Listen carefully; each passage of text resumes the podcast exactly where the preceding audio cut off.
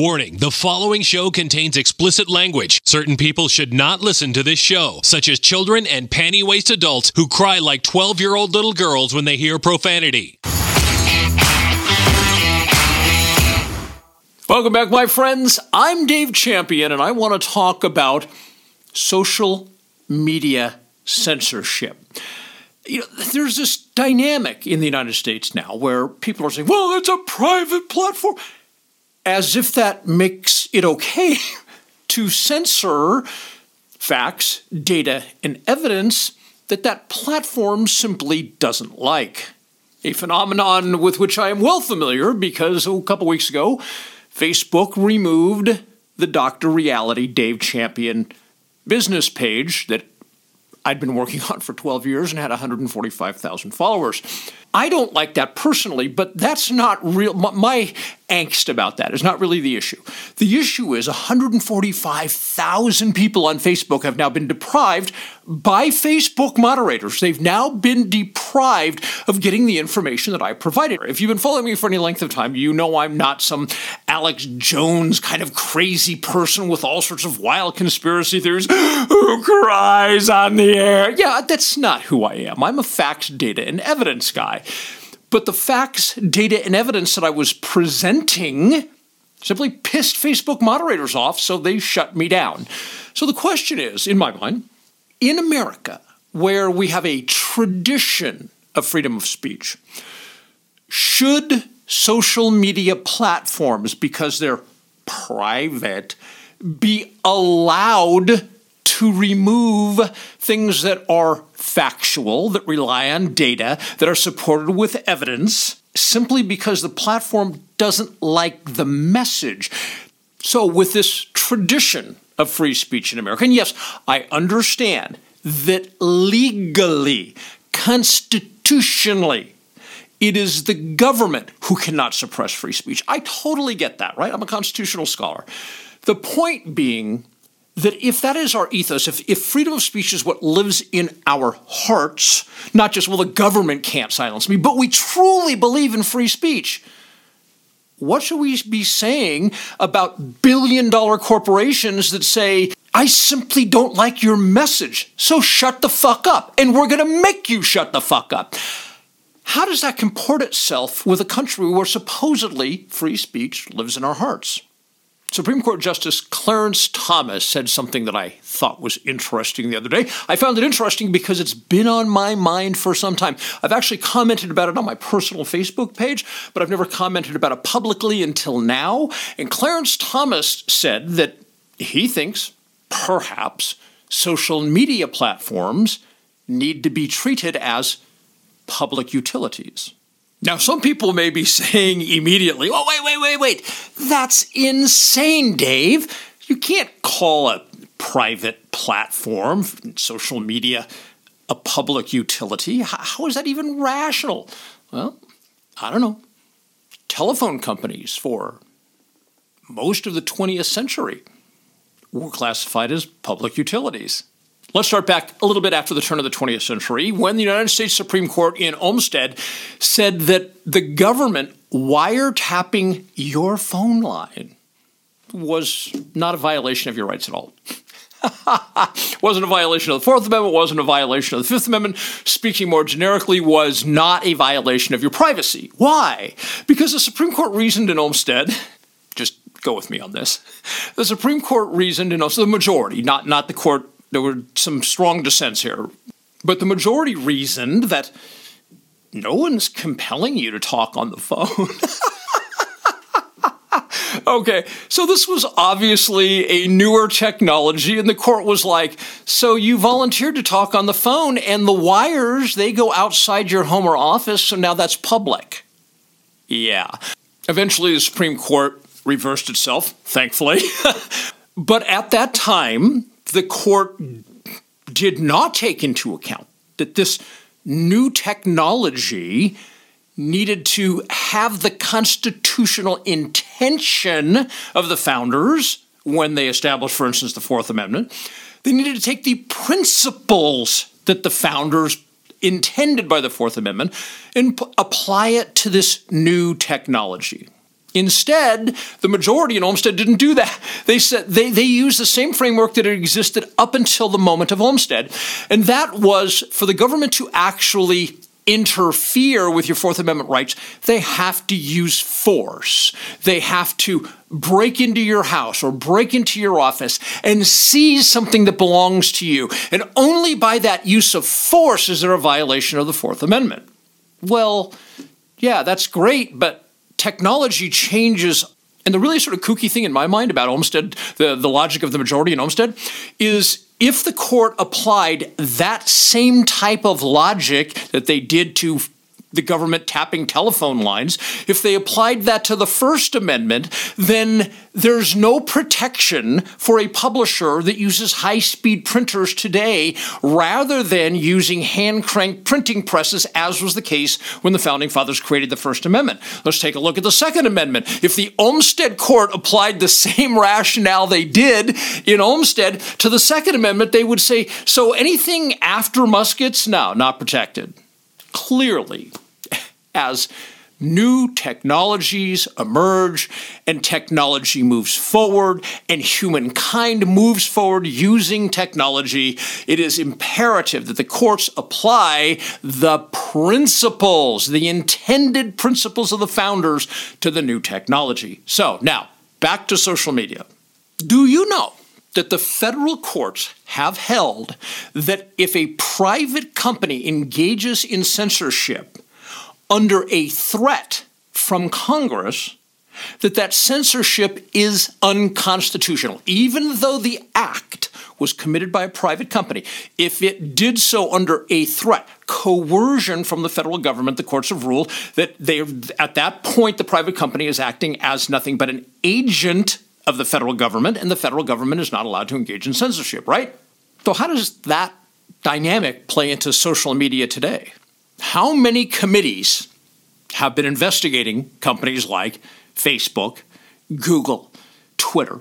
How many times have the CEOs of those companies been called to sit before congressmen and senators and answer questions? Couple that with the fact that we know there's conversations going on with the United, within the United States government, at the Department of Justice, and with elected officials in Congress about potential antitrust suits against these companies. Yeah, the states are doing the same thing. Oh, I forget the exact number. There's something like 15 states, 17 states, something like that, have already initiated at one level or another antitrust suits against some of these large tech companies. So, at what level does government action translate into a threat to the private company that they had better censor or there's going to be a consequence. In the cases that the federal courts have looked at thus far, it was pretty tangible threats made to the private companies. So, what if the threats are more subtle? Such as the CEOs of these companies being called time and time again before committees in the Senate and in the House to be grilled about how they're conducting their business, while at the same time, very real discussions going on behind the scenes about potential antitrust suits. I mean, at, at what point is the implied threat enough for a court to say, you know what, this censorship is impermissible because the private company is acting to please Congress or please the DOJ in an attempt to thwart the implied threat? Let me make it a little bit more clear. If, just as an example, Mitch McConnell, I'm just picking his name out of a hat, it could be anybody in the Senate or in the House. Let's say Mitch McConnell got up tomorrow and said, look, if Facebook, YouTube, Twitter, etc. If they do not remove information they cast out on the establishment narrative, we are going to fuck them over. Okay? That that's an overt, clear threat. And the courts would immediately say, no, man, whatever you just instructed them to do, if they do it, it's unconstitutional because they did it under threat from the government. In my opinion, we have the same exact threat going on right now, except nobody's nobody in Congress, nobody in DOJ is standing up, holding a press conference and saying that. It's all implied. Yet I think there's sufficient volume of these of this implied threat that a court could very reasonably say, no, this just isn't right. This censorship on these platforms is being driven by the implied threat and therefore is unconstitutional. So, while I think a very strong case could be made in court by somebody with the means or some organization with the means to bring this before the federal courts and move it up the food chain of the federal courts, I believe in the end they would likely win. Now, let's shift gears and take a look at the idea of making social media platforms public utilities. Just as the Supreme Court in Olmstead did not understand the emerging technology and the social constructs and how the intent of the founding fathers needed to be applied to the tapping of telephone lines. And then eventually the light bulb went in and the court reversed itself. In other words, the, the, principle there is an evolution of thought where the status quo catches up to what's really been going on. Which brings me to my point about utility companies, and that is every single industry or company that is currently regulated as a public utility was, at one time, not a public utility, not regulated, and was a private enterprise. And then society said, hang on a second, we respect the right of private enterprises. But there are some services or products or resources that are so essential to society that it has simply been proven a piss poor idea to leave it to private enterprise with the sole motivation of profit. I think a great example of that that everybody can understand. I, I could go into all sorts of different industries, but I'm just going to stick to fire departments. The reason that everywhere in the United States we have public, taxpayer funded fire departments is because society tried the private sector version of firefighting. And literally, what happened, even today, we refer to fire companies, right? So that building over there where all those fire trucks are and all those firms, that's a fire company. That term came from when fighting fires was a private sector enterprise or private sector industry. And I'm not shitting you. Here's what would happen Fire Company A and Fire Company B would roll out to a house fire. Fire Company A would tell Fire Company B to fuck off. We, this is our thing. We get to put the fire out and we get to bill for this. And Fire Company B would say, fuck you. No, it's our place to go ahead and put this fire out and we'll be billing the homeowner or the property owner for this. And so, literally, what would happen, I shit you not, is that the firefighters from Company A and Company B would brawl in the middle of the fucking street because they all got to cut of of the billing to put out the fire, they would literally brawl in the middle of the fucking street while the house burned down. It doesn't take a rocket scientist to see it wasn't long before society said, okay, so wait, their, private industry is great, private sector is great, that's what drives the economy, that's fucking awesome. Yeah, but not firefighting. We need to taxpayer fund that and it needs to be regulated. Another example of that is what was 30, 40, 50 years ago, your local telephone lines, the copper from the phone company to your house. I come out of the telecommunications industry, so I've got a background in that. I'm not going to go into all of that. But suffice it to say the, that society saw a problem with the guy over there in that neighborhood having to pay $7 a month to get dial tone. And that guy over there in that other region served by another private sector telephone company, that guy gets charged $115 a month for his dial tone. Yeah, so people can have for $7 a month, they can have dial tone and they can call the hospital because there was no 911 back in the day. They can call the hospital or whoever. They can get a cop sent out or they can get an ambulance sent out. But these people over here, where it's $115 a month, only the wealthy people can afford. So everybody else, fuck you. If you have a heart attack, there's no way for you to reach out for an ambulance. So society said, no, no, no, no. The fact that that guy thinks the business model that's best for his enterprise is to charge $115 a month for dial tone, we're going to say that for the good of society, that's unacceptable. We're going to take all of this, all of the industries that provide copper from the central office to the business or home, and we're going to declare those companies are still private. They can still make money. We want them to make money. That's that's how things stay operative. But we're going to regulate. We're going to declare them to be a public utility, and we're going to regulate them. But here's the thing about public utilities in reference to censorship, which is what we've been talking about here today.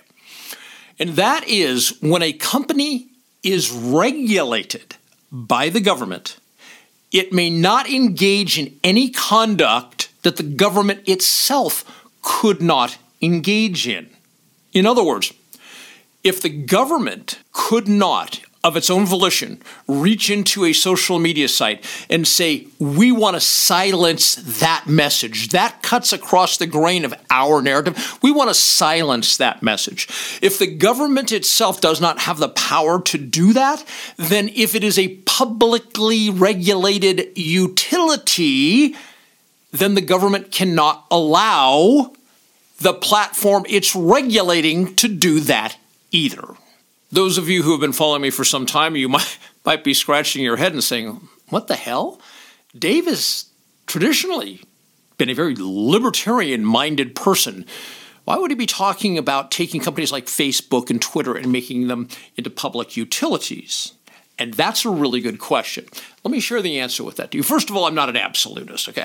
I think absolutism is like one degree away from mental illness, right? There are exceptions to every single thing that you can think of where you say, this principle, this doctrine is good and right. But there's always going to be that case, remember, that disproves the rule. There's always going to be one. So, well, yes, I'm very libertarian minded and I want the government out of most things. There is always the exception to the rule.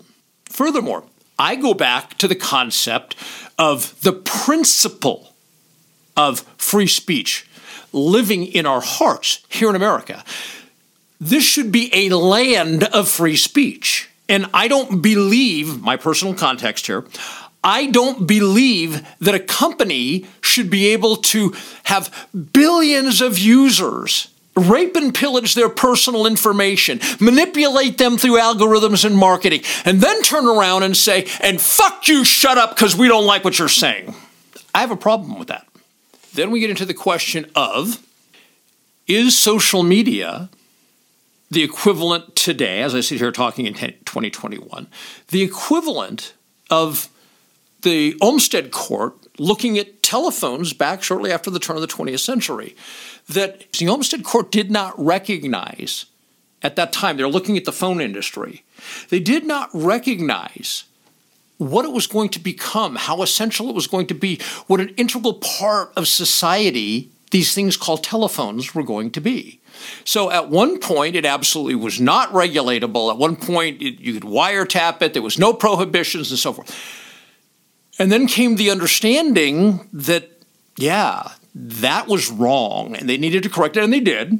And they needed to apply the principles, not merely the old construct. So, I then posed the question how similar are today's social media platforms to telephone companies at the turn of the 20th century? Are we going to look at social media platforms and just take this perspective, private, private, private, private, private, private, private, private, until you cannot say a fucking word?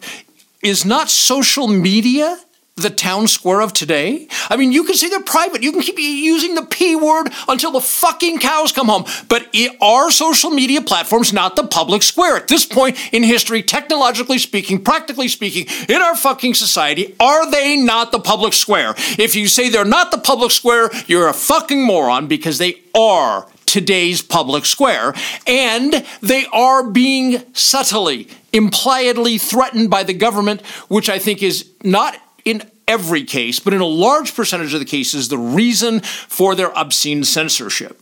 So I would argue that they are absolutely prime to be classified as public utilities and regulated not concerning their profits, not concerning how much money they make, that kind of thing. You know, what to do about the manipulation of data and algorithms and preying on people and manipulating them for marketing purposes. You know, that's not the purpose of this video, and I don't want to even get off on that tangent. But I don't want to fuck with YouTube's profits. I don't want to fuck with Facebook's profits or Twitter's profits. But I absolutely do 100% want to fuck with their censorship. So, whatever mechanism society needs to put in place to stop censorship in what is in 2021 the town square, yeah, that we can talk about how to get there. But in my mind, there is no question we need to accomplish that. We need to get there.